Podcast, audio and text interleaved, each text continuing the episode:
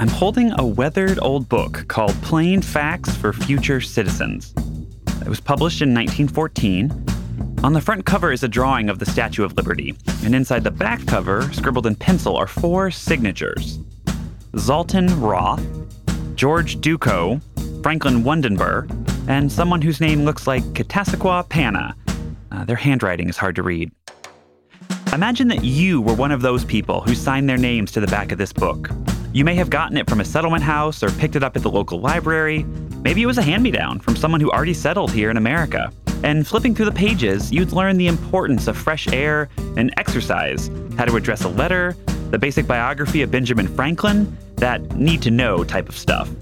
At the time you received the book, you might not have spoken English, or known where you were going to live, or even how to find a place to live. Maybe you're looking for a job with young kids to support. Maybe your family is still an ocean away. Everyone who picked up this book was trying to figure out the same thing How do I fit into America?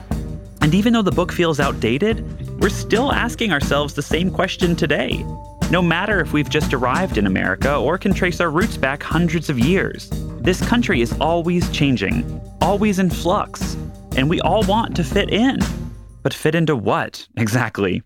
From the Tenement Museum, I'm Brendan Murphy. Welcome to How to Be American, a podcast that explores how and why the definition of being American continues to evolve. On this series, we'll dig into the real stories of newcomers, both to Manhattan's Lower East Side and elsewhere, and we'll hear from historians, chefs, writers, and more. Together, we'll try to connect the dots between the nation's past and present, because how else will we really know what being American means? Look out for our first episodes this winter, and in the meantime, subscribe to How to Be American on iTunes, Stitcher, or wherever you listen to podcasts.